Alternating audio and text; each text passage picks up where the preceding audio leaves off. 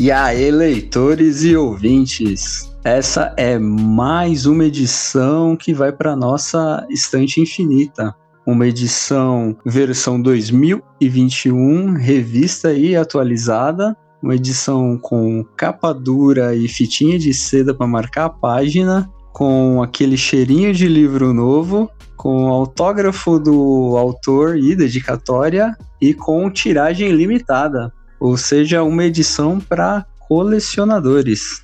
Eu creio que a essa altura do campeonato, todo mundo tá ligado que a ideia do Estante Infinita é bater um papo com leitores, com autores e trocar essa ideia sobre esse mundo que ao mesmo tempo é mágico e misterioso da literatura.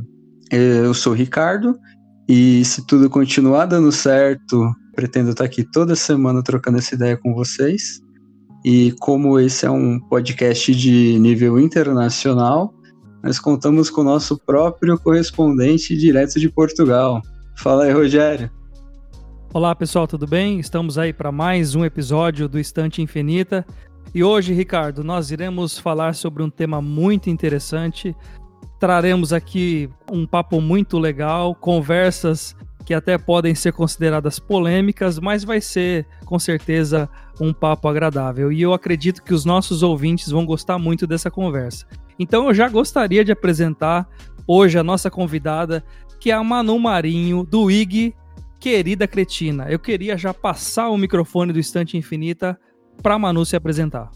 Tá bom, eu sou a Querida Cretina. Eu acho muito legal esse nome, muita gente gosta muito e muita gente me chama assim. Eu sou a Manu, eu tenho 20 anos e eu comecei nessa vida de bookstagram depois que eu comecei a ler 50 Tons de Cinza. E eu tô aí até agora falando muito sobre esse gênero que eu abordo, que eu acho que pelo nome assim do Instagram já deu pra perceber que eu falo algumas putarias por lá, leio alguns livros safados. e a galera gosta bastante. Pode crer. Vamos fazer aquelas perguntas clássicas do estante, Rogério. Você falou aí por cima que você começou o Bookstagram depois dos 50 tons, né? Eu queria voltar um pouquinho atrás, sabe? Tipo, sobre o momento que você descobriu que curtia ler, sabe? Aquele livro que fez você falar, puta, eu curto muito isso aqui e eu preciso continuar, né? Eu queria saber se conta essa história pra gente. Tá. Então, eu fui criada pela minha avó, e a minha avó é professora, então ela sempre incentivou muito que a gente lesse e aprendesse sempre. A minha história com o livro já começa por aí. Ela sempre tinha vários livros, enciclopédias, acho que é assim que fala, que ela dava aula com aquilo ali, e eu vivia grudada naqueles livros. E a história que ela até chega para mim hoje conta. Só que durante a fase que eu tô entre o sexto e o oitavo ano, eu não peguei muito livro. Eu fui voltar a pegar, a ter contato com o livro quando lançou A Culpa é das Estrelas, que foi um livro que fez muito sucesso, lançou o filme e tudo. E eu falei, tá bom, então eu vou ler o livro para saber como que é, porque tem muito disso de, ah, eu vou ler primeiro o livro para poder comparar com o filme, para saber como que vai ser. E aí eu li, só que não foi uma leitura que eu gostei muito. É um livro bom, mas não é o que eu gosto de ler, não é o que eu gostava de ler na época. E eu acho que é muito importante para a gente ter o hábito de leitura, a gente encontrar um gênero que faz muito sentido para a gente porque senão a gente fica indo em vários gêneros e acaba que você desiste da leitura porque é um negócio chato. Então eu assisti o filme Enganações de Cinza e aí eu fiquei, caralho, tem livro disso e o filme, te... o primeiro filme termina com ela indo embora, então tem várias respostas que a gente procura. Eu falei, não, vou ter que ler. E isso foi em 2015, eu acho que foi quando lançou o filme, na verdade, que fez esse sucesso todo. E aí eu assisti, eu comecei a ler e aí eu adorei o estilo do livro. E naquela época não tinha muitos livros nesse estilo. É, a galera estava começando a se encontrar ainda, começando a publicar, começando a ter coragem. Então, eu li os três livros, assim, numa semana, que para mim, naquela época, era, meu Deus do céu, eu li três livros numa semana. E hoje em dia é muito mais tranquilo, sabe? Como eu crio conteúdo para isso, a minha meta é ler três livros por semana. Então, naquela época, meu Deus, eu consegui ler esse livro, eu já fiquei apaixonada por tudo. Porque quando a gente começa a descobrir que a gente gosta de ler, quando você está lendo um diálogo, você tem que parar com aquele diálogo para fazer outra coisa, você fica lembrando daquilo e pensando naquela cena e pensando em tudo aquilo. Então, foi aí que eu comecei a descobrir que eu gostava mesmo de ler e que esse era o gênero que eu queria muito ler. Foi lá para 2015. Então foi muito próximo do IG, né? Não demorou muito. Foi, foi bem próximo. Aí depois disso, eu lancei a conta no Instagram, que eu queria para conhecer outros livros, porque eu não conhecia. Eu ficava muito perdida entre, caraca, o que eu vou ler depois? Cheguei a ler muita coisa ruim, assim, ruim mesmo. Mas aí a gente vai melhorando, a gente vai filtrando, vai procurando indicação, porque quando a gente começa a aprender que gente que indica livro vale a pena você escutar, nossa, a vida se transforma, é sabe? Então eu comecei a pegar várias indicações. Mas antes disso, eu passei uma fase lendo muita fanfic, porque não tinha muito conteúdo assim, sabe? Livro publicado mesmo. E quando eu descobri a Amazon, que na Amazon o que mais tem é livro erótico, e-book, gente, aquilo foi o paraíso para mim. Assim, parece que abriu as portas para mim. E foi quando eu comecei a, realmente a ler mais, a pegar o Kindle e, na verdade, eu nem tinha um Kindle ainda, eu lia pelo celular. Foi quando eu peguei, tipo, para ler de verdade, terminava o livro numa noite e ficava, meu Deus, eu preciso de mais disso. Então foi quando eu realmente me vi como leitora, sabe? Eu achei interessante um ponto que a Manu colocou aí, que é quando tá lendo o livro e de repente você para porque você tem que fazer qualquer atividade e o livro não sai da cabeça. E o mais interessante é justamente esse motivo da gente falar sobre livros, né? E eu quero deixar aqui bem claro que o estante é a nossa estante é plural, a nossa estante é aberta para todos os gêneros e ter você aqui com a gente para falar sobre esse tema é super importante, e ainda mais sendo mulher falando sobre esse tema, a gente dá a voz para vocês, para vocês falarem o que vocês pensam, eu acho que é super interessante. E já gostaria de dizer para os ouvintes aí que estão ouvindo a gente agora, é que ela já deu a primeira dica aí se você está interessado nesse tipo de literatura, a Amazon é o lugar onde você vai achar esse tipo de literatura. Total, gente. Assim, a Amazon tem de tudo, de tudo, de tudo, de tudo. Outra dica, não julga pela capa. É, na maioria das vezes a galera tá começando agora e não entende muito sobre o mercado editorial, mas tem umas histórias que vale muito a pena conhecer. Pode crer que da hora. Eu queria falar no seu Rogério, mas eu tô encarando essa conversa de hoje como uma aula, cara, porque eu sou completamente ignorante sobre esse gênero, tá ligado? Eu posso dizer que eu sou o aluno que vai sentar na primeira carteira só pra ouvir a professora Aí, falar, porque eu também sou leiguíssimo nesse assunto. Ô, mano, já que somos dois alunos aqui, eu queria que você desse uma explicação geral pra gente, assim, sobre o, como que o livro entra nessa categoria. É, é hot, né? O, o, é romance erótico. Romance erótico, né? Vocês chamam de hot, eu vi no Instagram, tá? É mais da gringa, sabe? Que a galera é ah, hot tá. sempre fica quente, então a gente costuma falar que é romance hot, mas o gênero mesmo é romance erótico, o subgênero do romance, é romance erótico. Sim. Você tava falando um pouquinho antes da gente começar a conversa sobre diálogos que acontecem tal, que definem. Você poderia falar pra gente mais ou menos o que, que um livro tem que ter para ele estar tá dentro desse gênero? Sim, o romance erótico ele precisa ter as cenas de sexo, obviamente, e ele precisa ser voltado para isso. Então, é um casal que está se conhecendo e está se descobrindo como casal e tem várias aventuras e tudo é, resume muito ao que eles vão fazer, tipo, entre quatro paredes. Um exemplo que eu vou citar aqui, não é o exemplo, melhor exemplo do mundo, é o 50 Tons de Cinza, que tem muita coisa que acontece ali, mas sempre acaba em sexo, e não é tipo um acaba que, ai meu Deus, tudo acaba em sexo, negócio tipo, é que quando duas pessoas adultas estão se conhecendo, estão começando um relacionamento, o que acontece? Sexo, assim, as pessoas, elas transam, e esse é um dos tabus que tem muito em romance erótico, porque a galera não aceita que tenha cena de sexo em livros. Porque para eles parecem que estão invadindo a privacidade da pessoa, do personagem, só que você já tá na cabeça da pessoa, sabe? Então não faz muito sentido. Sim. Então, pro livro ele ser um romance erótico, ele tem que ter toda essa sensualidade carregada no meio, apresentar todos esses fatores de ter a cena de sexo, ter esse casal que tá se conhecendo, tá se encontrando, se descobrindo como casal mesmo, tipo, de é, aprender a fazer coisa nova na cama e tudo isso. E é contraditório, Ricardo. Vou até já lançar a primeira bomba aqui do nosso podcast. que, assim, Não sei.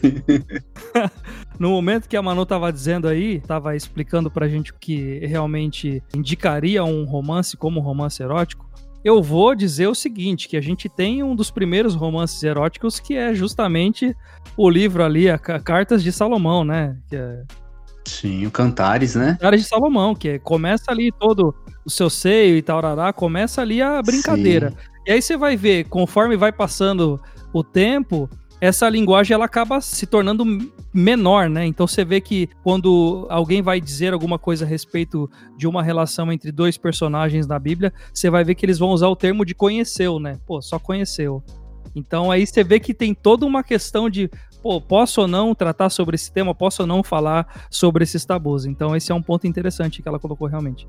Cara, eu acho curioso que a gente estando em 2021 tenha tanto puritanismo ainda quando se fala de sexo, né, cara? Porque assim, eu tava conversando com o Rogério outro dia sobre outro assunto que era relacionado, assim, né? A gente tava falando sobre a parada de, de sex shop e tal. E assim, é tipo absurdo o jeito que o pessoal encara hoje ainda, sabe? Tem um negócio assim que é tipo, cara, disso não se fala, ou tipo, como assim você tá falando sobre isso comigo? E assim, eu acho mais curioso ainda que a gente falando de Brasil, que o povo é todo metido aí, não, nós somos quente mesmo, né? Aqui o negócio pega fogo. Mas não muda, tá ligado? É a mesma coisa que o pessoal tem uma reserva absurda quando o tema é sexo, tudo que fuja do que ele tem como um padrão. Tipo assim, ah, o sexo é isso, e se você falou uma vírgula diferente, cara, não, peraí, aqui você tá, tá inventando coisas, tá ligado? É, é, curioso isso, né? Aí eu imagino que pro pessoal que curte o livro, assim, também deve ser nesse sentido, né? O pessoal deve olhar do tipo, não, peraí, vocês estão mexendo no sagrado aí, mano.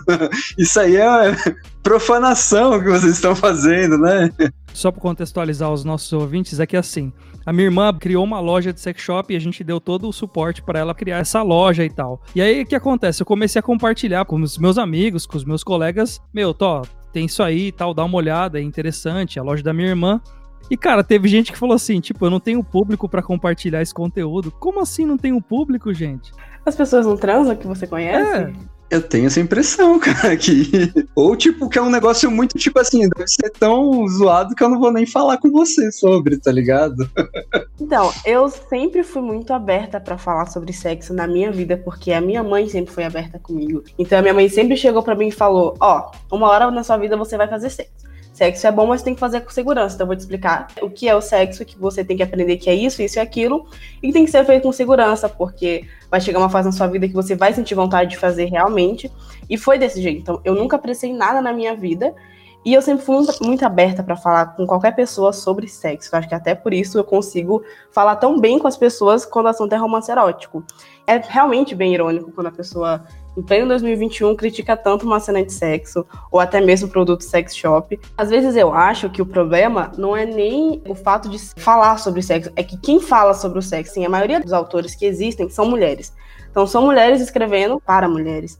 Então a gente já não tem tanto espaço aí. Então quando você é uma mulher que está falando sobre sexo, está falando do jeito que você gosta do sexo, já é uma coisa que a galera não quer te escutar, entendeu? Você não pode ter voz nisso, você não pode falar o jeito que eu tenho que fazer sexo, porque não é assim que funciona.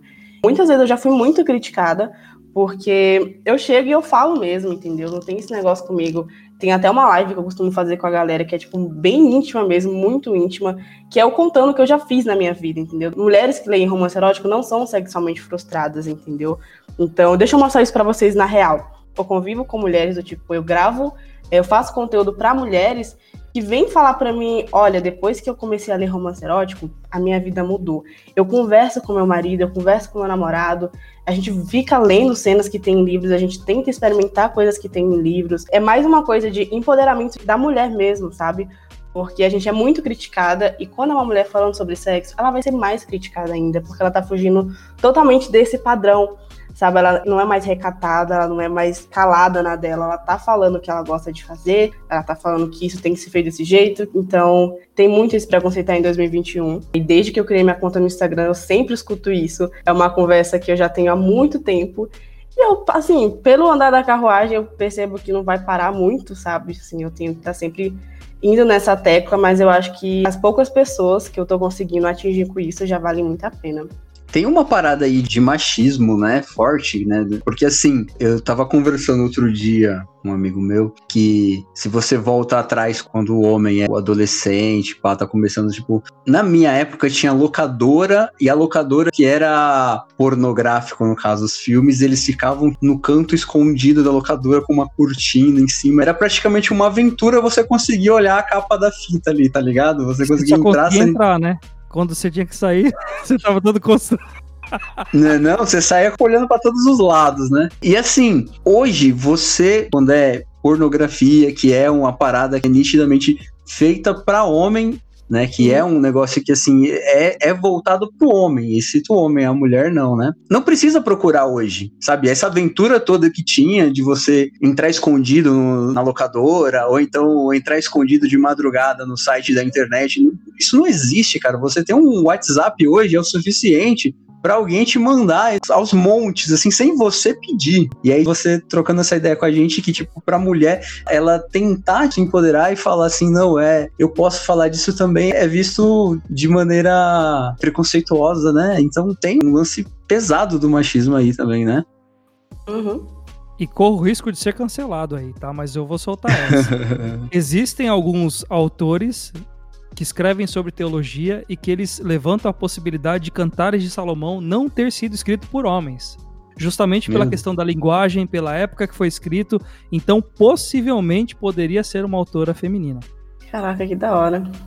Olha só. Então, só aí você já vê que. Ó, a reviravolta aí, ó. Ai, cara. Isso que o Ricardo disse faz todo sentido, porque tem toda uma cultura totalmente machista. Eu posso usar esse termo porque é realmente machista, né? Porque o menino, você vê que tem, desde os 12 anos, quando ele começa a ter a puberdade, começa a se interessar pela questão sexual, ele tem todo um aparato, ele tem toda uma cultura já de que, ah, o meu filho tá lá no banheiro já tomando banho de três horas. É uma coisa muito mais aceitável. E para mulher já não, para mulher já é uma coisa de que não, isso não existe, masturbação feminina não existe, tem toda essa cultura incorreta, né? Sim, eu já escutei muito essa piadinha de meu filho estar demorando três horas no banheiro. E é assustador como isso é normalizado. Tipo, isso é feito no, ao redor, tipo, todo mundo da família reunido e fazendo essas piadinhas, sabe? Enquanto o prazer feminino realmente, a gente demora muito, muito, muito tempo para se descobrir. E acaba que tem mulheres que não se descobrem. Então acaba que tem mulheres que têm vidas sexuais extremamente infelizes, porque você tá ali só fazendo sexo porque seu marido gosta, porque seu namorado gosta, mas você não sente prazer nisso. Por quê? Porque não é ensinado. Da forma que o cara, quando ele começa a sentir alguma coisa, as pessoas ao redor dele aplaudem, falam que é isso mesmo, você tá certinho, tem que ficar com a menininha na escola mesmo, sabe? Fica incentivando esse tipo de comportamento. Pra mulher já é totalmente diferente. Pra mulher você não pode olhar para um cara. Quando você é criança, você não pode ter tipo nenhum tipo desse pensamento, porque é extremamente errado. Você não pode perguntar para sua mãe, para seu pai sobre qualquer coisa que envolva sexo, porque é extremamente errado. Então, uma das coisas que eu defendo muito é ter esse contato de explicar para a criança o que é vida sexual, mas bem didático, falando, ó, isso acontece por isso, por isso e aquilo, mas que você não tá na idade ainda de descobrir, mas você tem que saber o que é uma vagina, o que é um pênis, não só para se descobrir, mas para também se proteger de outras pessoas. Porque tem muita gente que ensina que, sei lá, é, o pênis é dando um nome bonitinho, fofinho, que acaba quando acontece alguma coisa de ruim, nem a criança consegue falar.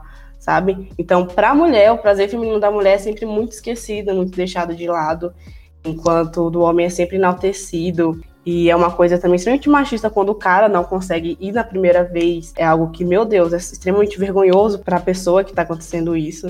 Então tem muitas coisas do machismo que implica muito nisso, da mulher estar tá sentindo prazer ou não, do cara poder começar a sentir prazer muito cedo, isso ser extremamente normalizado, porque tem brincadeiras dos caras serem punheteiros, e isso é muito engraçado, ai meu Deus. Ai, eu bato punheta dez vezes no dia, eu sou muito engraçadão, sabe? Uma mulher chega e fala alguma coisa do tipo, tô me masturbando o dia inteiro, pelo amor de Deus, sabe? Até mal visto, assim, o que ela tá fazendo? Então, uma mulher, sei lá, ficar com vários caras durante uma semana também é muito mal visto, porque ela não pode ter prazer assim com várias pessoas diferentes. O que, que ela tá fazendo na vida dela? Que fim vai dar ela? Mas o contrário já não é. Então é uma, são coisas bem clichê, sabe, de se falar, mas é que é muito real. A gente não consegue fugir muito disso. E que não mudou, né? Negócio que você tava falando aí, eu lembrei é, do lance do machismo que você tava dizendo aí. Ele é tão nocivo pro homem também, né? Um exemplo que você citou, né? Esse lance do cara falhou. Mano, o homem não falha, né? Não pode. Como assim? Mexe com o psicológico do homem. Se acontecer com ele, ele, mano, acabou a vida sabe? Até a pressão social também do tipo. Essa semana eu tava ouvindo um podcast que o pessoal tava falando sobre época que ele era mais novo e tal uns comediantes, e aí o cara conta a história de que teve uma menina que era mais saidona pra época dela, que falou que queria ir com ele, disse, não, quero dar para você, tal, né? E o cara, tipo, 12 anos, mano. Tipo, não, eu só queria andar de mão dada e dar beijinho. Crianção ainda, tá ligado? Diz que, mano, ele apanhava na escola por conta disso, que os caras falavam, ó, viado aí que não quer pegar a menina, tá ligado?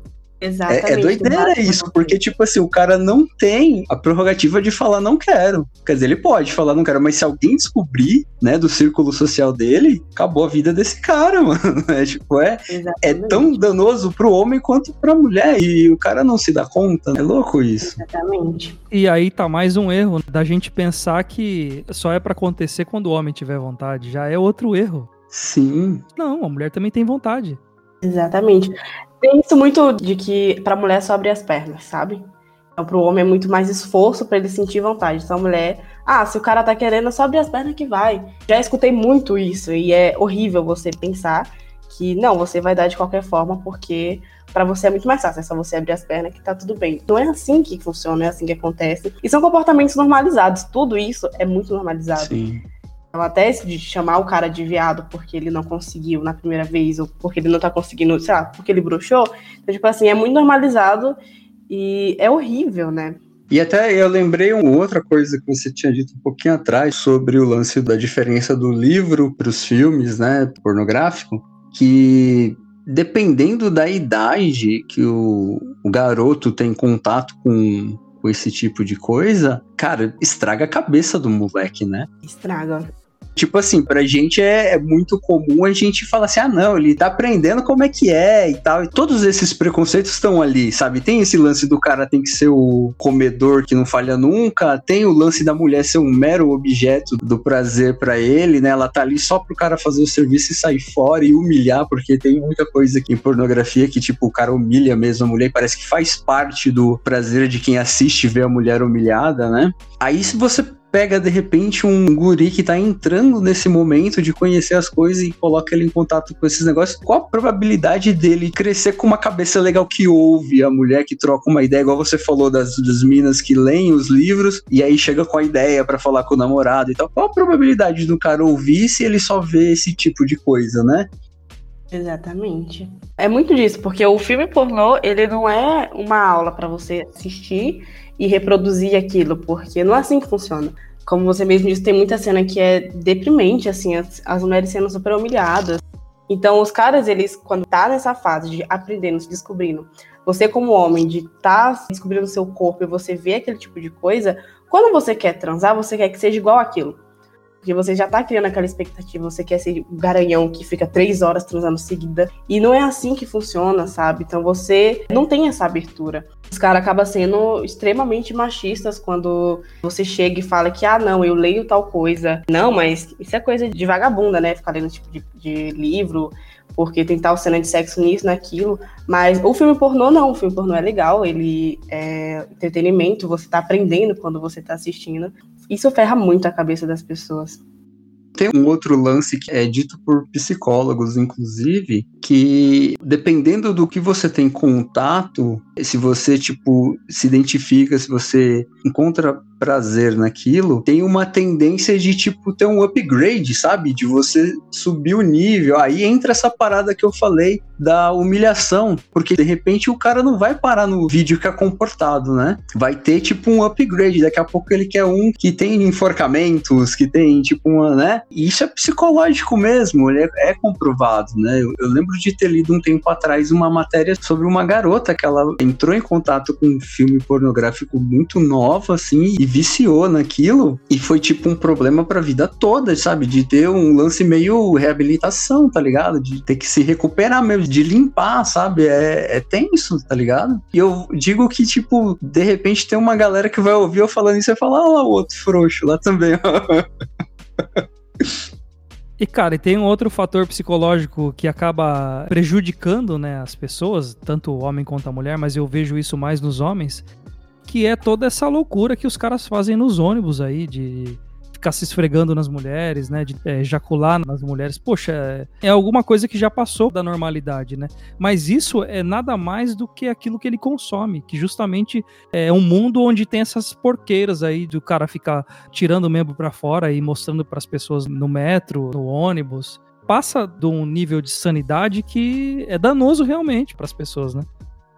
Uhum. E tem aquele lance lá que eu comentei um pouco aí atrás, a pessoa crescer com uma ideia equivocada, porque, tipo, em um vídeo pornô tem a situação mais absurda possível, sei lá, um encanador é, arrumando o cano da casa, e de repente, pá, rolou, né? E aí, tipo, mano, de repente tem gente que tá achando, cara, a vida é isso mesmo. Eu lembro de ter visto um sketch do Porta dos Fundos, cara, que eu achei maravilhoso. Que era o, o Porchat que fazia, inclusive, que ele era, tipo, um cara mó bem sucedido. E aí ele falou, tipo, mano, larguei tudo pra virar entregador de pizza. E aí, tipo, passa no, episódio quando ele chega lá na pizzaria, falando, não, é porque nos filmes o entregador de pizza sempre come o mina no final, tá ligado?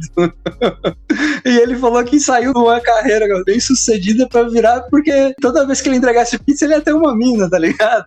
Então eu creio que tem gente que, tipo, assiste esses negócios e, e acha que, tipo, ah, mano, é Aí entra essa parada do ônibus que o Rogério comentou. Tem gente que fala, mano, vou tirar aqui mesmo dentro do ônibus, porque ele, de repente, em algum momento, ele fala, mano, isso aqui é, ó, é normal. Eu já vi um milhão de vídeos diferentes, então isso aqui é. Vai dar certo, tá ligado? É, é doido isso aí, né? Com certeza. Tem muita gente que compara a pornografia com o romance erótico atualmente. E eu já fiz até postagem sobre isso, dizendo por que, que o romance erótico ele não é igual à pornografia, mas sempre tem alguma pessoa de cabeça muito fechada e que usa a religião para explicar que tudo é pornografia e tudo vai levar a um final horrível.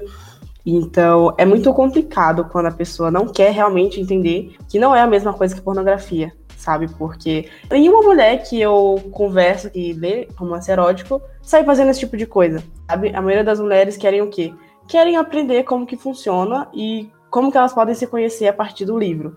Então, tem muita mulher que aprende a se masturbar lendo o livro, porque começa a conhecer, começa a saber que tem pontos no corpo que você pode sentir prazer. E tem isso também, eu vou compartilhar com meu namorado, porque vai que a gente aprende uma coisa nova juntos, sabe? Não é nada tipo, eu vou chegar e vou forçar que a menina vai, a mulher vai fazer isso comigo, sabe? Porque o filme é desse jeito, então eu vou chegar e vou fazer igual. Não, é tipo, para você ver como até a abordagem é totalmente diferente. A mulher, ela chega, ela conversa, ela quer saber se o homem tem interesse, porque a gente nunca vai chegar no cara e falar, ó, oh, você vai fazer desse jeito e boa, sabe? É sempre, então, eu tô lendo tal coisa, que falaram que é legal fazer tal coisa, e a gente pode experimentar. E isso eu falo porque muita gente realmente chega para mim conversando sobre isso, muita gente que fala, porra, eu, nossa, tô 100% agora, eu consigo fazer tal, isso, aquilo, é, faz isso, faz aquilo, e é uma conversa maravilhosa que tem, tipo, essa troca de é, o que você pode melhorar nisso, o que você pode pedir para fazer isso. Então, é totalmente diferente disso, não é tão nocivo, sabe? Não é nocivo, na verdade, porque o filme pornô, ele ensina vários comportamentos que a gente acaba normalizando, é ridículo ter um cara que você não poder andar na rua, você não poder pegar um ônibus, porque vai ter um cara que vai tirar o roupa fora e vai masturbar, tipo, na frente de você, sabe? Vamos falar de treta agora, não? Vamos! Ai. Eu vou lançar a primeira treta aqui. Lança aí. Eu vou ser um pouco mais simpático, né? Tá a primeira treta é: Entrei no ônibus e vi alguém lendo 50 tons de cinza. A minha leitura sobre isso é: cara, maravilhoso. É mais alguém que vai começar a ler livros e pode ler outras coisas ou enveredar por esse caminho de leitura. Da mesma forma que teve um dia que eu achei até engraçado, eu entrei no metrô em São Paulo e tinha um cara lendo o Diário de um Banana, cara. Eu achei fantástico. À primeira vista, você fala, nossa, mas o cara tá lendo Diário de um Banana com 35 anos, né? Você faz assim uma média mais ou menos da idade. Aí depois eu pensei, eu falei, cara, que fantástico que o cara tá lendo. Então, essa é a minha percepção. Se eu entro no ônibus ou no metrô e vejo alguém lendo qualquer livro do tipo 50 tons de cinza, Para mim, ó, super top. Continue. Mais um brasileiro leitor e vida que segue. Agora tem a polêmica, né? Então, eu já não sei se eu. Eu concordo que, porra, é mais um leitor. Vai se aventurar. Só que 50 tons de cinza, tipo, em 2021, eu já fico meio preocupada, porque quando a pessoa vira pra mim e fala, nossa, eu amo 50 tons de cinza, pra mim eles são perfeitos, e eu já fico, meu Deus, como eu vou responder esse direct sem parecer, sabe, sem ofender a pessoa? Porque além de 50 tons de cinza, que eu ainda defendo um pouco, porque eu falo assim, bom, é um livro que é conteúdo adulto, feito para pessoas adultas, então a pessoa que tá lendo ali já tem uma experiência de vida, mas nem todo mundo tem a cabeça que eu ou leitores têm de parar e falar assim, não, hum, tá romantizando tal coisa. Hum, eu acho que esse comportamento aqui, ó, não é legal, não. Então pode ser uma pessoa totalmente aleatória que não tá acostumada a ler, pega esse livro porque, ah, tem isso de vai falar sobre sexo no meio, e ela acaba pegando esse livro e normalizando alguns comportamentos que tem ali, porque ela já tá acostumada com isso. A primeiro momento eu fico muito feliz, porque eu fico, caraca, é um livro que eu já li, então é muito empolgante. Mas depois eu fico pensando que será que ela vai depois que ela terminar esse livro, ela vai procurar outros para tentar melhorar, para tentar ver se é isso mesmo, ou se ela vai só ler esse e vai achar que é ruim, todos são ruins, ou se ela vai ler esse e vai achar que tudo ali é muito bonito e é tudo normal e que, sabe? Então, isso aí já é uma coisa que eu tenho essas vertentes de me preocupar. E tem esse fato também de que é um livro que ele é feito para pessoas adultas. E tem outros livros que é tipo After. Não sei se vocês já viram falar, mas tem até filme agora. Que é uma série adolescente tem conteúdo adulto, mas é muito tóxico, assim. O cara, ele é extremamente abusivo com ela, a ponto de fazer ela brigar com a mãe. Ele basicamente, spoiler, alerta de spoiler para quem tá ouvindo, mas eu não acho que vocês vão querer ler esse livro, porque eu já não recomendo, então. mas assim, cada um lê o que quiser. Eu só acho que toda vez que a gente lê alguma coisa e enxergar problema interessante, a gente fala, ah, eu gosto, mas assim, tem esse problema. Esse livro, ele basicamente aposta a virgindade dela, então ele fica com ela Hum. E ele conta depois pros amigos dele, ele leva, acho que o lençol que ele ficou com ela, sujo de sangue, para mostrar pros amigos que ele tirou a virgindade dela, porque ela é aquela menina recatada que não fala com ninguém, a excluída da escola, e ele é o garanhão, tipo, popular. É um livro que o público não é mulheres formadas que já têm experiências, já é uma pessoa vivida. É para aquela galera que tá começando a conhecer as coisas, que tá se apaixonando, tendo o primeiro amor ali, sabe? Então, isso para mim é um problema. Mas se fosse cantor de cinza, se for pessoas que já estão nessa idade, eu tenho esses outros problemas, mas para mim já é mais tranquilo. Mesmo tendo esse tanto de problema, os 50 tons de cinza, ele abriu uma porta imensa pro gênero, né? Porque eu não ouvia falar desse tipo de leitura antes dos 50 tons. Com certeza. Porque antes era muita fanfic que eram escritas. Então, era uma galera que ficava no Wattpad, no Spirit, tinha vários outros sites que postavam fanfics, e 50 de Cinza é uma fanfic. Ele é uma fanfic de Crepúsculo, porque a gente fica quatro livros lendo Crepúsculo, esperando uma cena maravilhosa, e não acontece nada. Então a galera fez o quê? Escreveu fanfics por causa de Crepúsculo, e fanfics é basicamente quando você pega dois personagens que já são famosos e você usa ele para escrever histórias em cima. Quando foi lançado, fez um puta sucesso, assim, quando foi lançado em 2011. As mulheres gostaram demais. Por quê? Mostra a forma de sentir prazer um jeito que só a gente consegue ler e reconhecer. Porque a pornografia não é feita pra gente sentir prazer. A pornografia é muito ruim até de assistir, porque são mulheres que são extremamente perfeitas, sem pelo e sem marca e sem nada. Então você assiste aquilo, você fica meio. Não é legal, não é um, um conteúdo feito para mulheres. E o romance erótico, ou 50 de cinza, quando ele lançou, era feito para mulher porque é o pensamento da Anastácia, é o pensamento dela vendo o Christian Grey sendo aquele homem maravilhoso, rico, poderoso, porque isso tem em todos os três livros, o quanto ele é poderoso e tem muito dinheiro. Depois que lançou esse livro, muitas autoras conseguiram lançar e escrever e ter coragem de falar sobre sexo em livros, porque tem muitos livros que o sexo é tipo, aí eles foram dormir e fizeram amor a noite toda. Nossa, eu fico triste quando eu uma coisa assim. Eu já tive, mas não assim com relação a 50 tons de cinza exatamente. Eu já tive um, um, certo preconceito de ver, tipo, algum tipo de livro que a pessoa tava lendo e falava, puta, mano, o cara tá lendo isso, velho? Não é tipo o segredo, tá ligado? Tipo, tipo assim. Tipo o segredo também. Eu fico, ah, nossa, mano, tá lendo esse bagulho mesmo, cara, sabe? Mas assim, é. Isso já faz um tempo, já, já faz um tempo. E na verdade eu tinha até um outro negócio que era bem louco também, que era assim, se eu visse muita gente lendo o mesmo livro, eu ficava com o pé atrás desse livro, sabe? Eu ficava tipo assim, ao contrário, né? De falar, pô, é um sinônimo de que ele é bom, eu ficava tipo, puta, geral tá lendo, deve ser tipo água com açúcar, tá ligado? Já tive essa pretensão de ser melhor, de tipo, não, eu leio coisas melhores, se o povão tá lendo, não quero, tal, né? Mas isso também é um negócio que já foi, tá ligado? Minha cabeça foi mudando aí com a vida aí. E hoje, tipo, eu também tenho essa ideia de que todo livro é válido, cara. Quase humanamente impossível você sair pior de uma leitura, tá ligado? Quer dizer, tirando uma coisa ou outra que nem você citou, que é uma galera meio tóxica e tal, mas assim, na maior parte do tempo, cara, você acaba saindo melhor de uma leitura do que o contrário, né? É a intenção, né? É. Uhum. É, tem muito isso no book Instagram, desse hype de tá todo mundo lendo, e aí tu fica tipo, hum, será que essas pessoas estão lendo porque realmente gostam? Tipo, será que elas estão indo na onda de falar que é bom? Mas com o tempo a gente aprende. O que vale é a sua opinião, que é você ler e você falar que sim, eu gostei desse livro, mesmo que 10 mil pessoas falem que não gostem. Eu acho que vai muito disso. E o gênero que eu leio é muito isso. A maioria das pessoas que eu conheço não leem o mesmo gênero que eu. Eu tenho só uma amiga que é muito amiga minha que lê junto. E eu conheci ela através do book Instagram também, é, com esse gênero. Mas a maioria lê fantasia, lê isso, lê aquilo. E tem muito esse que você falou sobre, ah, é uma pessoa de 30 anos lendo Diário de uma Banana. E também tem isso de a galera que tem 30 anos nas costas tá lendo fantasia, sabe? Eu acho bem engraçado, mas com o tempo a gente aprende que a gente lê o que a gente quer e as pessoas leem o que elas querem, que Sim. são. E cada gênero identifica a gente, porque foi como eu falei. Eu comecei a ler de verdade quando eu me identifiquei com o gênero que eu sabia que ele era bom para mim. Então, talvez essa pessoa tenha se encontrado numa fantasia que é ou num diário de banana e tenha amado a leitura, sabe? Isso é muito legal, ainda mais no Brasil, que a galera nem lê. Eu tô sempre tentando incentivar a leitura e não desmotivar a leitura. Sim. Eu tinha um livro que atiçava a curiosidade geral no, no ônibus quando eu tava com ele, que ele era um livro, por incrível que pareça, de história. O nome é muito criativo, ele chama é, A História do Mundo em Cinco Copos. Aí o pessoal olhava e ficava tipo, mas como assim? Eu cansei de perceber uma galera, tipo assim, olhando com cara de ué, quando eu tava lendo, quando eu vi a capa, né? Porque assim, o, o foco do livro era sobre não a história do mundo em si, mas a história das bebidas mais importantes através da história. Então ela pegava o começo lá na pré-história falando da cerveja. Tipo, vai aí uma curiosidade para quem não sabia, a cerveja é pré-histórica, cara. É, o negócio é louco.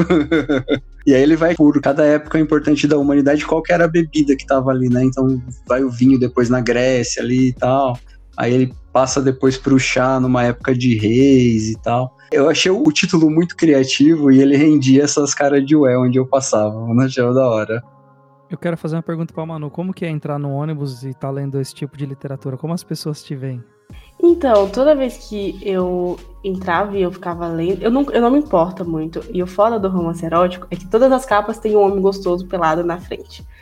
Então já é outro preconceito que a galera tem em cima. Então, assim, se tiver homem pelado, o livro não presta, só tem cena de sexo.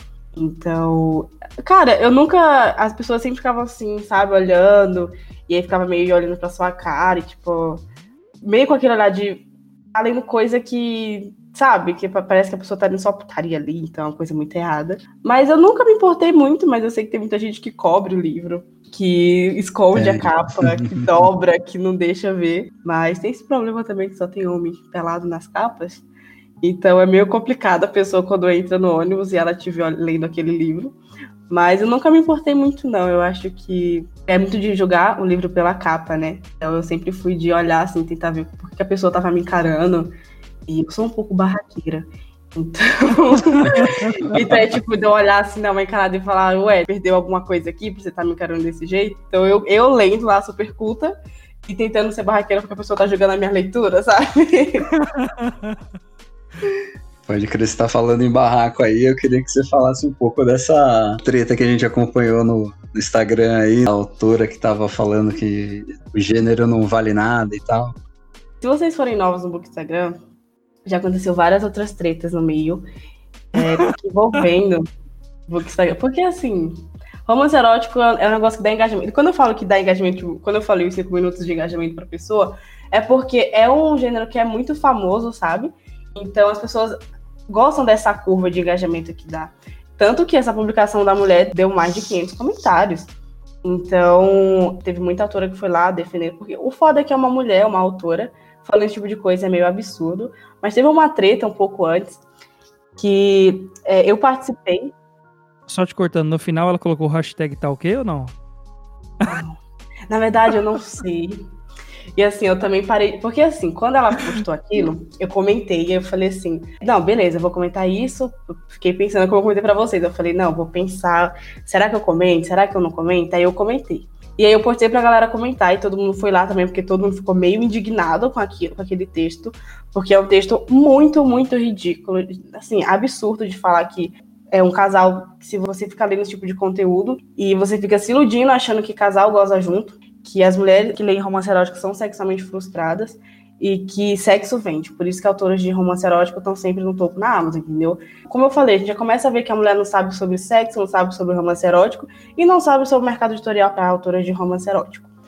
E no final eu tentei assistir os stories dela para saber se ela estava é, vendo, nossa, a galera tá comentando, então eu vou parar para ler. E não, ela simplesmente falou: ah, tô tendo material pro meu livro, então, podem comentar o que vocês quiserem, porque ninguém sabe. Quando a gente dá opinião, as pessoas não sabem escutar a opinião de ninguém. E aí também tem todos os fatores de ela é cristã, então ela é casada há 11 anos. Mas isso, eu acho que o casado há 11 anos não justifica muito, porque muitas das seguidoras que eu tenho foram lá comentar e falar: Ó, oh, tô casada há 20 anos e eu transo com meu marido todo dia, a gente faz 10 mil coisas diferentes, viu? Então, é, tipo, tem muito isso, sabe? Então, eu não, eu não sei o que deu o final, só sei que eu joguei a bomba lá e deixei correndo.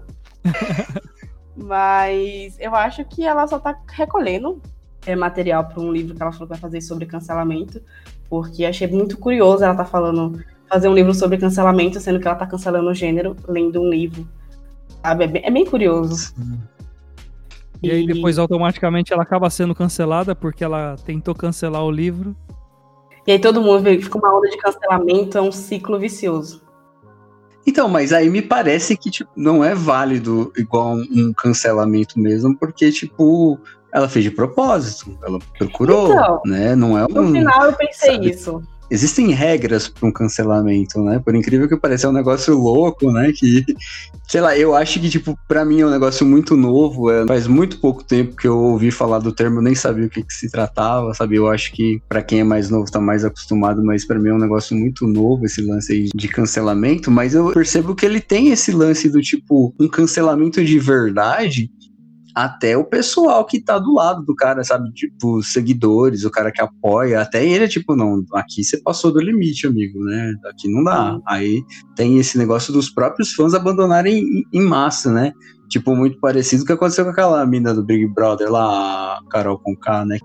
Uhum. Ela dentro da casa perdendo seguidor aqui nas redes sociais, tudo, né? Então aí tem um negócio muito é, cancelamento mesmo. Agora, tipo, ah, não, eu fui lá e aticei um vespeiro, aí veio um monte de abelha e me picou. Dur, claro. É, sabe? Quando eu vi os stories dela falando, ah, eu tô sendo cancelado, já falei, não, tchau, não vou esticar papo com você. Tanto que no comentário que eu fiz, eu falei, como você só citou um livro para fazer todo esse julgamento, eu não vou perder meu tempo com isso. Porque se você tivesse citado uma lista gigantesca de livros que tem, tanto na Amazon quanto em qualquer outro lugar, aí sim eu sentaria e falava, então, bora lá conversar sobre isso, ter um debate decente, porque ela só quis impor a opinião dela, ninguém aceitou, e a editora ficou meio revoltada e falou que estava sendo cancelada. Então é meio foda você se auto-falar que está sendo cancelada, sabe? É bem engraçado. Mas como vocês acham que são novos nessa parte do book Instagram, antes é, teve uma treta que foi bem engraçada, que esse cara, ele tem um book Instagram também, e o nicho dele é livro de terror. E aí vocês falam, caraca, que bacana, né? Terror. Então a pessoa vai falar sobre o quê? Sobre livro de terror? Não. Ele começou a dar a opinião dele sobre romance erótico e baseado em capas que ele viu na Amazon e em 50 Tons de Cinza. Então, assim, basicamente ele falou que quem falava de romance erótico estava arrastando um câncer pela comunidade literária, porque lá tinham comportamentos que o feminismo estava tentando, lutando contra aquilo, e você estava, sabe, arrastando esse câncer por aí, que tal livro, se você pegar a lista da Amazon, tem tal comportamento disso, daquilo, só tem coisa de CEO, que não sei o que, as mulheres têm que se valorizar. E no final ainda falou assim: eu não leio muito romance erótico, e eu tô falando isso porque eu sei que o feminismo tá lutando com isso, e eu sei que não é meu lugar de fala. E eu peguei e respondi ele, realmente, não é o seu lugar de fala, por que, que você continua falando? Sabe, assim, o cara quis falar de um gênero que ele não conhece, quis citar livros que ele não leu, e ainda quis falar sobre feminismo, sabe? Então, assim, esse foi, meu Deus, foi o auge, assim, pra mim, quando isso aconteceu, porque Tudo eu nunca errado. tinha... Não, todo errado, eu não tinha pego alguém que fosse tão ignorante assim. E deve ter tido mais cinco pessoas que aplaudiu, que ele acabou postando isso no IGTV. Ele pegou todos os stories, ele fez um compilado e postou no IGTV. E aí eu falei, não, não, não é possível. Sabe quando você fica muito indignado? E teve outras pessoas que continuaram o mesmo discurso dele. Nunca li romance erótico, mas sei que o que vocês leem é isso, isso e aquilo. Então, como que você sabe que é isso que eu leio se você nunca leu um romance erótico, sabe? Então tem muito dessa premissa. É, tem muitas tretas pequenas assim no Bookstagram que é muito engraçado. É, dá uma animada, sabe? Dá uma animada que às vezes a gente precisa, a gente só fica lendo. Então às vezes tem que dar essa animada. E aí quando a galera vê esse tipo de treta, já coloca o teu arroba lá para você seguir a Coloca, a encaminha para mim. Essa postagem dessa menina, tá, foi uma menina que encaminhou para mim. Ela falou, Manu, eu li isso aqui, olha esse texto cara, eu não sei o que essa mulher tem na cabeça. Todo mundo já encaminha para mim, já fala. E essa pessoa até me bloqueou de tudo, então acabou que eu não, não consegui ver nada mais sobre ela. Mas se não acontecer alguma coisa, alguém tirava print e me mandava. Eu falava, ó, oh, eu acho que indireta para você. Aí teve uma vez que eu falei assim, isso foi ano passado, e até a Bienal foi cancelado por causa do Covid. Eu falei assim, ó, vocês têm sorte que a Bienal foi cancelada, tá? Porque é fácil vocês me bloquearem pelo Instagram, mas eu quero ver quando a gente frequentar o mesmo lugar, porque a gente vai frequentar o mesmo lugar, a gente vai se encontrar um dia. E aí eu quero ver vocês irem pra mim com esse papinho de que eu tô sendo cancelado porque eu leio romance erótico e tudo que eu leio romantiza 10 mil coisas diferentes. Então a galera meio que todo mundo me bloqueou. E aí é meio complicado falar com quem, com quem fica te bloqueando. Cara, do outro cara que você falou, duas coisas me chamou a atenção, sabe? Em primeiro lugar, o lance do cara falar de livros de terror e ele ser tão preconceituoso com outro gênero, porque o, o livro de terror, ele tá na moda agora, né? Agora Exatamente. tá no hype, todo mundo gosta, mas ele já foi por um bom tempo o patinho feio da história. Fala, mano, você vê terror? Como assim, cara? Então, eu acho estranho o cara tá, tipo, sendo preconceituoso, sabendo que ele já teve num nicho que todo mundo desprezava, né? Em segundo, cara, para mim, um negócio que você falou aí me parece ser uma frustração dele, mano. Porque, tipo, ele fala, não, todo mundo é CEO, não tô pegando ninguém, mano, porque as minas só vai no CEO, é tipo isso, tá ligado? É tipo isso. As minas é tudo interesseira, como assim? Eu não vou ter como, não vou ter chance com Não é? Mas é muito engraçado, porque quando você entra no mundo literário, agora que tá essa onda, né, de Bookstagram, agora tem muitas contas chegando, que eu acho maravilhoso. E quando você entra, você não espera que você encontre pessoas que sejam tão preconceituosas num lugar onde você lê livro ler livro tem que fazer você mudar de ideia. Livros de fantasia estão aí para dizer isso, livros de distopia, para te mostrar como é um governo autoritário, tudo isso, sabe? Então é muito engraçado quando você entra num mundo assim de livros e você conhece esses criadores de conteúdo que leem isso e têm ideias totalmente diferentes do que leem. Parece que lê errado, sabe? Então é bem complicado, é bem complicado. Não, isso chega a ser até frustrante, porque eu acredito que a partir do momento que você tem contato com a literatura, seja ela qual for, é uma coisa que a gente sempre bate aqui no estante, de que é impossível você sair de um livro da mesma forma que você começou a leitura. Então, por mais que seja uma frase, sabe, um pensamento, a atitude de um personagem, a gente aprende com esse personagem. É justamente aquilo que você falou. Ler livros dá pra gente, não que a gente vai ter uma capacidade sobrenatural de fazer a leitura correta da realidade. Não, muito pelo contrário. Mas eu acho que a gente está muito mais tolerante a dialogar a respeito das diferenças que existem na sociedade. Então a gente pode detectar, por exemplo, um governo, como você disse, autoritário, corrupto, né, que tem todos os problemas, mas a gente consegue dialogar sobre isso, né? Então Exatamente. eu acho que o que falta realmente nas pessoas, e eu cito até Bookstagram ou youtuber famosos aí que lê é, Dostoiévski, que lê literatura russa, que entende que esse povo passou por uma época problemática, que lê Os Miseráveis, a história da França, Guerra e Paz, e continua ainda é, apoiando o governo totalitário, o governo que apoia a ditadura, né? Então, é, é, eu acho bizarro, eu acho bizarro.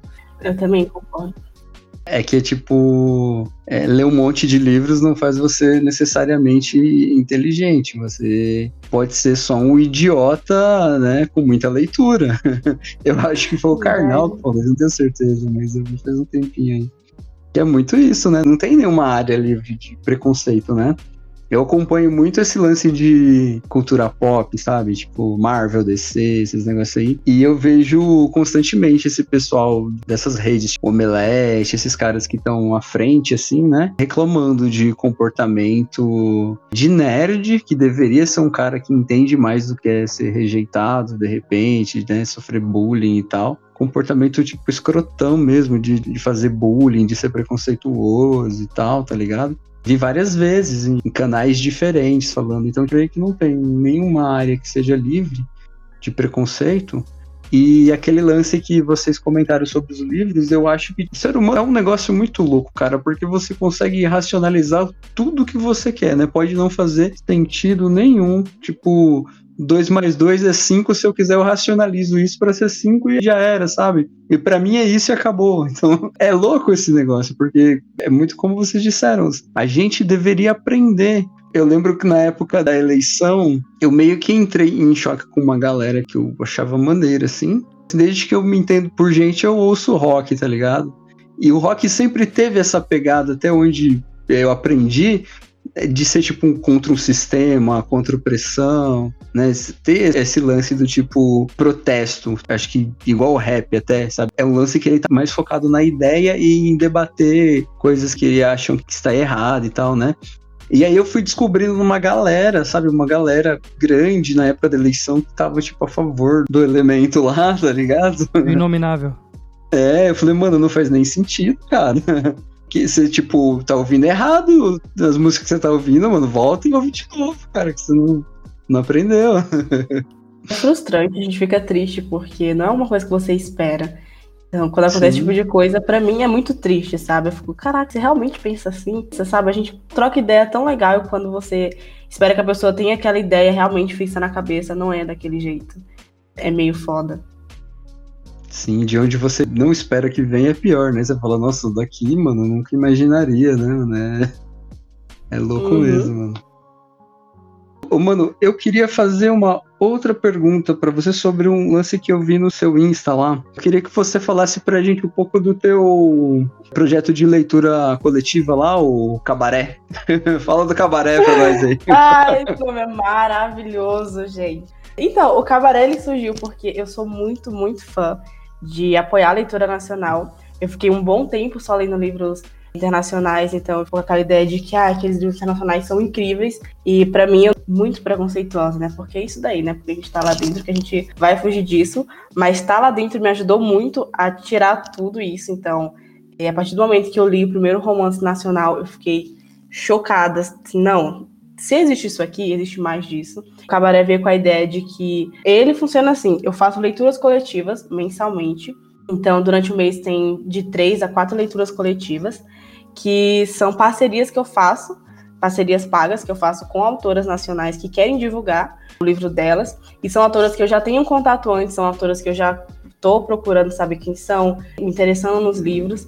E são livros que são a cara do cabaré que é aquele romance erótico que tem uns que são darks até, e que depois eu posso explicar o que possa ser.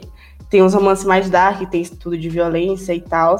E tem um romance que ele é bem mais puxado para erótico, que tem muita cena de sexo. Tem romance que tem três cenas de sexo, porque para um grupo de mulheres que tá querendo ler um romance erótico só tem três cenas de sexo, é tão frustrante que vocês não têm ideia. Então acaba sendo bem engraçado.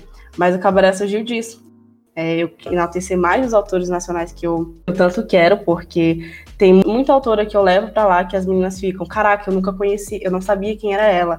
É, nossa, primeira vez que eu tô lendo, como que eu não conheci essa autora antes? Tem muita gente lá que vai, que lê, que tá em todas as leituras coletivas, tem vezes que tem quatro leituras coletivas, uma em seguida da outra, e elas leem, elas vão com tudo, elas apoiam, elas mandam mensagem para os autores, e é bem bacana isso.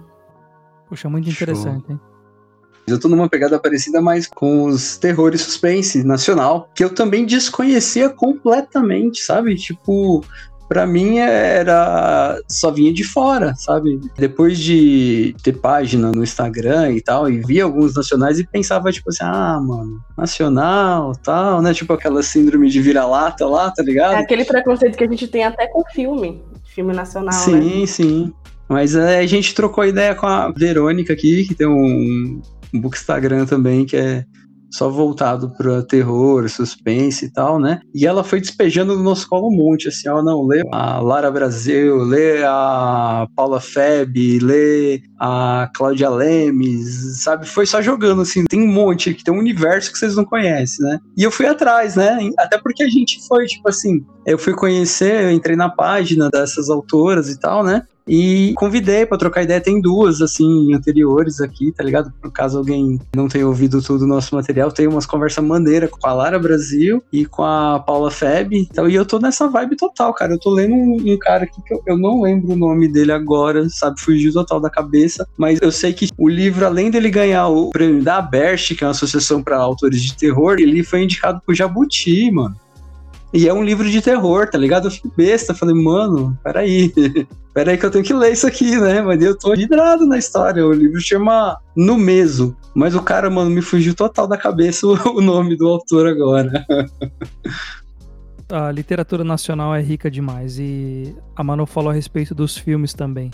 Eu acredito que é um pouco de ignorância do brasileiro, porque se você assistiu Bacurau, nossa. É um dos filmes mais recentes assim que eu vi brasileiro. É um filme fantástico. Tem uma crítica muito bem feita, sabe? Tá, vamos mudar de gênero. Vamos mudar de gênero. Quer mudar? Quer falar de comédia? Tem um do Rassum também que tá na Netflix, que é de Natal, que tem uma puta de uma mensagem legal também. Tem coisa boa pra caramba. Você não quer assistir um filme nacional brasileiro?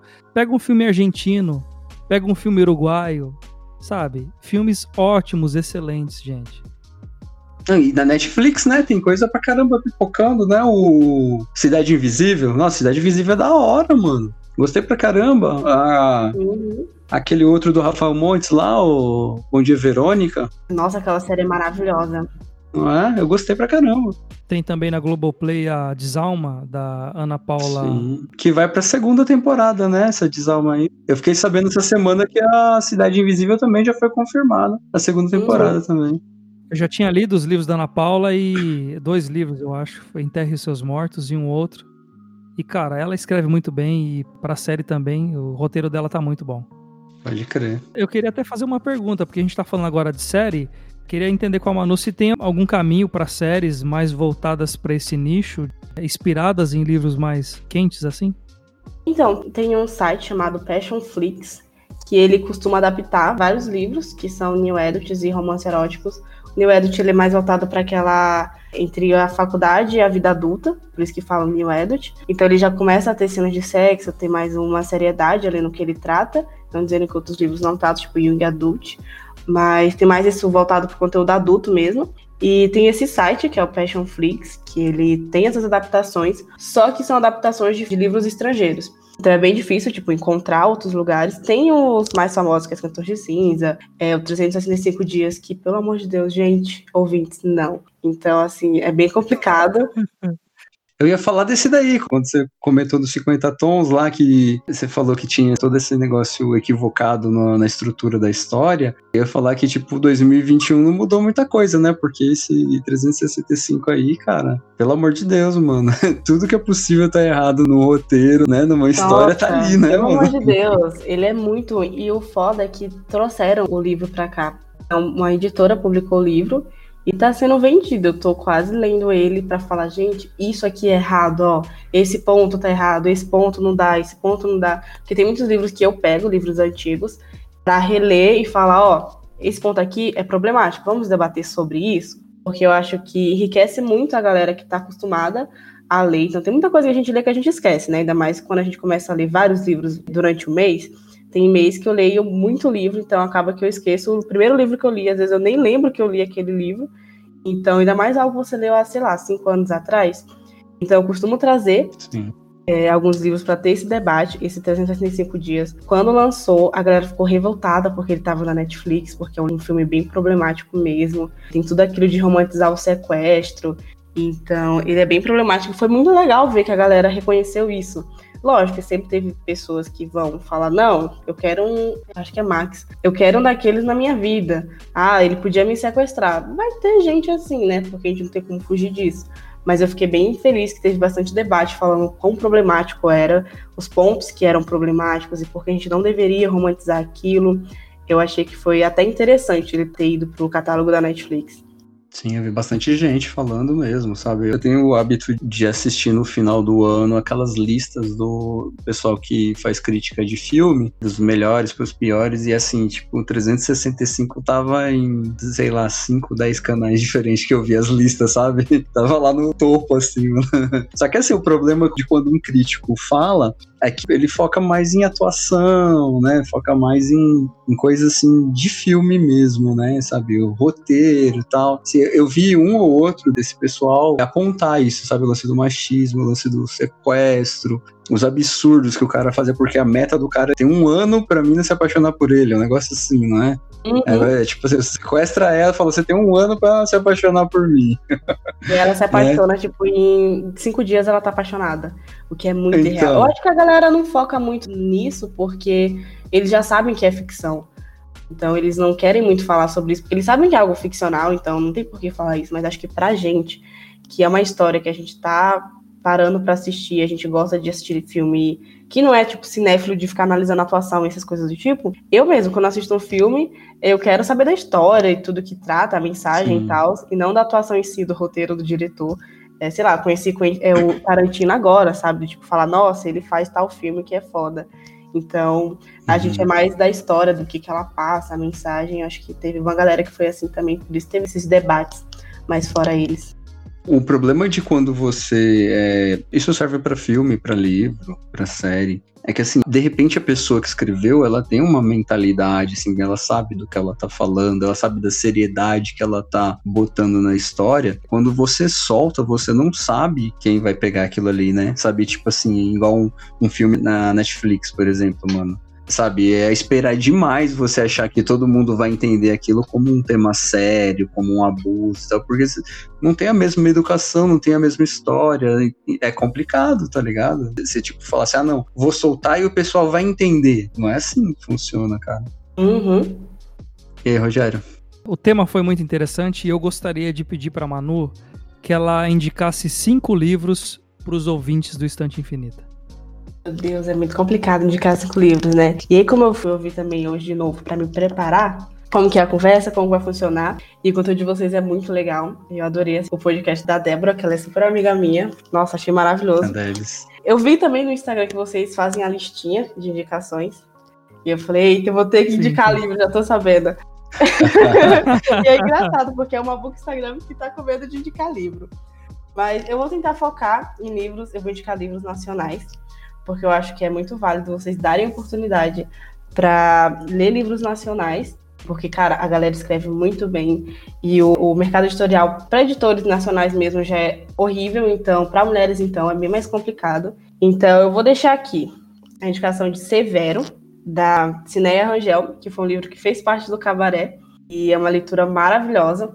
São todos romance hot, esse ele é uma pegada mais regional, então tem bastante coisa que vai ter muita gíria. Eu acho que ele se passa na Bahia, então vai ter muita gíria nordestina, então é bem bacana você ler e ficar vendo a galera se xingando do jeito deles, é muito, muito legal. Eu falo nordestina que eu sou nordestina também. Eu vou indicar um que esse não é nacional, mas ele é um tabu, e eu vou indicar ele só porque eu acho muito legal o debate que gira em torno dele. O nome dele é Priest, ele é da Sierra Simone, e ele fala sobre. É um padre que. Eita! tabu, eu falei que seria tabu. O cara, ele deixou a vida que ele tinha mundana para trás, então ele começa a frequentar, a ser, ele virou padre e tal. E aí chega uma menina nova na cidade e ela começa a despertar sentimentos nele que ele já tinha esquecido há muito tempo, porque ele tá nesse ano sabático dele. E eles começam a fazer várias coisas na igreja. Então, assim, é, ouvintes, se vocês não gostarem desse tipo de coisa, podem pular esse, mas eu acho que vale super a pena, porque a autora fez pra chocar. Então, é um livro que vai chocar quando você lê, sabe? Eu já li ele mais três vezes, porque é muito legal você ler e ficar vendo, caraca, é foda, sabe? Lembrei de Tieta agora, hein? é um livro que ele vale a pena ler. Outro livro que eu quero indicar é o Lado Feio do Amor. Esse é da Colin Hoover. Foi o primeiro New Adult que ela fez. Ele é mais voltado para o público adulto também. E eu achei ele muito bacana. Acho que traz uma mensagem legal. Ele tem aquilo do cara ter um passado meio sombrio, ser misterioso, não querer se envolver sério com a pessoa, com a protagonista. Que é um clichê que a gente adora, que nem romance hot adora esse ar sombrio que vem por trás. Claro que na vida real a gente não gosta disso, a gente quer que as pessoas sejam transparentes, deixando bem claro. Mas é bem legal a gente ler esse livro, então esse lado feio do amor é bem legal. E a Colin Hoover é uma autora que eu, eu gosto muito dela. Ela é mais voltada pro drama também, então os livros dela é, tem uma, uma pegada mais dramática. Então, talvez tenha um, um pouco de sofrimento ali no meio da leitura. Tem uma série chamada Cretino Irresistível, que eu acho que o nome é muito bom. e ele é um pouco antigo e é uma série bem mais leve. É romance erótico. Então, o primeiro livro é esse, O Cretino Irresistível. Tem uma pegada mais de chefe com secretária, que é bem legal, eu acho que vale super a pena ler. E como ele é um pouco antigo, eu acho que se você ler esse antes e depois você começar a ver outros livros do mesmo gênero, do mesmo estilo, é bem legal ver a diferença que dá. Então, esse Cretino Irresistível. E o último, eu podia indicar um romance dark, mas eu tenho medo de indicar romance dark, porque romance dark é um negócio meio complicado. Porque ele mexe mais com tabu. Assim, Pre-Ash ele não é tão romance dark, porque o romance dark ele engloba mais coisas do tipo ter abuso disso, daquilo, tem umas problemáticas no meio, e não que elas sejam romantizadas, mas tem muito anti-herói, tem mocinhos que você não vai gostar. Então eu tenho meio. sou meio assim em indicar. Então eu vou indicar. É... Vou indicar então uma autora, que ela escreve romance dark é nacional. Assim, okay. os livros dela são muito bons e você pode começar por um conto que ele se chama Não Seja Uma Boa Menina, que é da Zoe Eck. E nesse conto, é um conto de Natal, na verdade, e lá tem o Krampus. E vai acontecer algumas coisas entre a protagonista e o Krampus. Então, já fica aí. já fica aí dizendo o tipo de livro que vai ser. E tem uma pegada bem dramática por trás, assim, é um livro que tem é, gatilho uhum. para violência, então é bem legal deixar isso avisado, mas os outros eles são mais tranquilos. Então, ouvintes do Estante Infinita, aí tá para vocês uma lista maravilhosa com os livros aí quentes para vocês. Até mudei a minha voz agora. Faltou colocar um. Faltou colocar aqui um tema musical da Alpha FM. e é isso. E agora eu queria pedir também para Manu que ela indicasse pra gente os cinco livros que ela pretende ler em 2021. Cinco livros que eu pretendo ler em 2021. Vale livros que eu pretendo reler? Óbvio. Vale, tranquilo. Tá. Eu, como eu tô falando, eu quero muito conhecer, ler mais autores nacionais. Então, um livro que eu quero muito ler, que todo mundo que me acompanha me indica muito, é Negligê, da Juliana Costa. Ela é uma autora de romance erótico e muita gente elogia a escrita dela, fala que ela escreve muito bem. E Negligê, é, se eu não me engano, é que eu não sou muito fã de ler sinopse de livro, porque já é o gênero que eu gosto, então as pessoas já me indicam porque sabem que eu vou acabar gostando daquilo. Mas ele é meio como se fosse uma boate, e lá a galera faz de tudo. Então, Estou animada para ler esse. E outros autores nacionais eles vão lançando durante o ano, então não tenho como muito falar sobre ele. Mas tem um que eu quero muito ler, que é O Amante, da Jodie Ellen Malpas, que é um livro que foi lançado nessa época de 50 Tons de Cinza, então é um livro que você fica meio assim, saber se você vai conseguir ler ou não, porque o cara ele é mais velho, também tem bastante esse clichê nos romances de época, onde o cara é bem mais velho que a protagonista e tal. Deixa eu pensar aqui outro. Nossa, vocês me pegaram nessa. Mas tem outro que eu quero ler muito, que é o Mister, da Elle James, que é também é o mesmo autor de Cantões de Cinza que ela lançou faz um bom tempo. E assim que lançou, eu falei, eu vou ler este livro porque eu vou, e não sei o que, mas acabou que eu não consegui ler.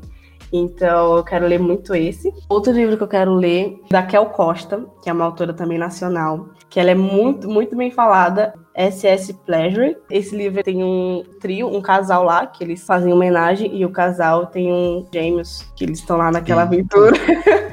é bem chocante. E aí eu quero ler esse, que é da Kel Costa. Eu indiquei Severo para vocês, que é da Cineia Rangel. Ela vai lançar um novo agora, que vai ser Galego.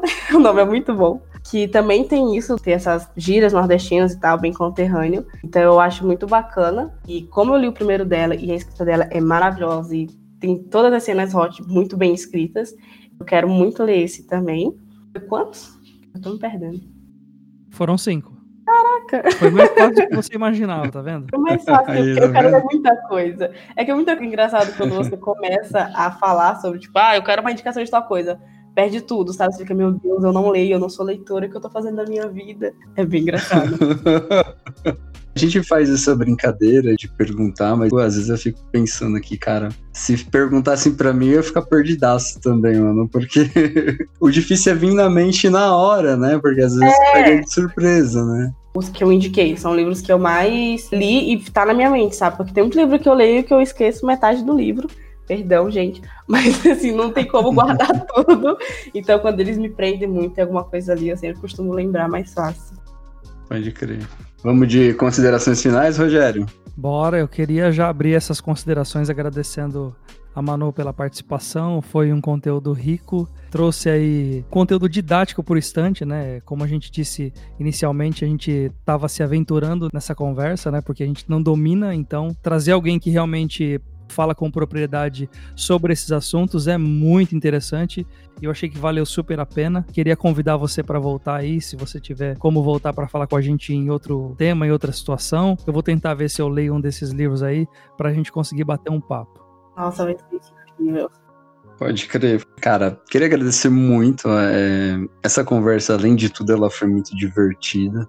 É o que a gente costuma tentar fazer aqui, é, que seja mesmo um bate-papo, mesmo que seja, saber aquela conversa que você tem com o pessoal que, que curte livro e tal, né? E hoje puta, rolou super, tá ligado? Foi da hora. Eu curti pra caramba conhecer um pouco mais desse gênero, porque, como a gente tinha dito lá no começo, eu comecei a ler o, o 50 Tons, assim, mas eu não consegui pra frente. É, eu achava os personagens assim, você falava, mano, aqui não. Sabe, exigiu mais da minha suspensão de descrença que eu poderia, tá ligado? Eu falei, não, aqui tô no limite que eu não consigo ter mais suspensão de descrença para entrar nessa história. Então, para mim, foi tipo mega aula mesmo. E além de tudo, eu creio que essa conversa nossa ela tem todo esse caráter de normalizar, né, o tema, né? E falar, mano, vamos abrir a cabeça um pouco aí, povo, né? E, tipo, nesse sentido, eu acho que o seu trampo é muito da hora, tá ligado? Eu acho muito da hora no sentido de falar, mano, tem que abrir mesmo a cabeça, tá ligado? Tem que mudar. As coisas mudam, então a gente tem que mudar também e tal. Então, eu acho que esse episódio foi mega divertido e didático e, tipo, necessário, além de tudo. Valeu mesmo. É, eu acho que eu fiquei muito ansiosa para gravar isso. A gente não conseguiu marcar da primeira vez porque muita correria, mas com certeza eu consigo vir numa próxima quando vocês leem os livros que eu indiquei. Mas eu queria agradecer muito ter esse espaço para falar sobre isso. É maravilhoso. Eu gosto muito de estar tá sempre tentando trazer esse assunto à tona e debater sobre isso, falar por que é importante. E é como a gente estava falando sempre, é, cada leitura é válida sabe? A gente não pode chegar e ficar criticando só porque a pessoa lê um livro que tem uma cena de sexo ali, então é um tipo de pensamento muito fechado. Então eu queria agradecer muito esse espaço por terem me aceitado a segunda vez, porque eu dei para trás na primeira, mas achei que foi bem divertido. Espero real que vocês tenham gostado do papo. Eu fiquei bem feliz em ter esse convite, estar tá falando com vocês. Então achei que foi bem gostoso mesmo de conversar aqui. Pode crer. Antes de encerrar, cara, eu queria tentar dar uma movimentada no nosso Instagram aqui chamar o pessoal pra comentar e tal. E quando a gente estiver soltando esse episódio aqui, queria ouvir a voz desse povo aí do Instagram, né, mano? Porque a gente tem um problema, o Rogério tem um probleminha de comunicação que a gente não mexe muito lá no, no perfil, tá ligado? E assim, seria interessante ouvir o pessoal falar gostou, não gostou, dar ideia principalmente, indicar mais gente pra gente chamar para trocar ideia aqui e tal. E para encerrar a frase clássica, né? É, essa é mais uma edição que vai ter o espaçozinho dela reservado na nossa estante infinita, né? Um espaço especial para ela. E por hoje é só. Até já, pessoal.